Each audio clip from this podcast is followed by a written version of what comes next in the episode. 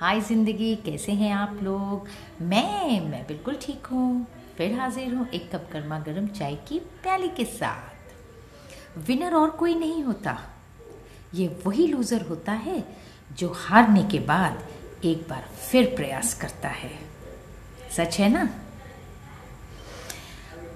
एकदम। अपना ख्याल रखिए, अपनों का ख्याल रखिए, हमेशा खुश रहिए और खुशियाँ बिखेरिए। Bye till the next time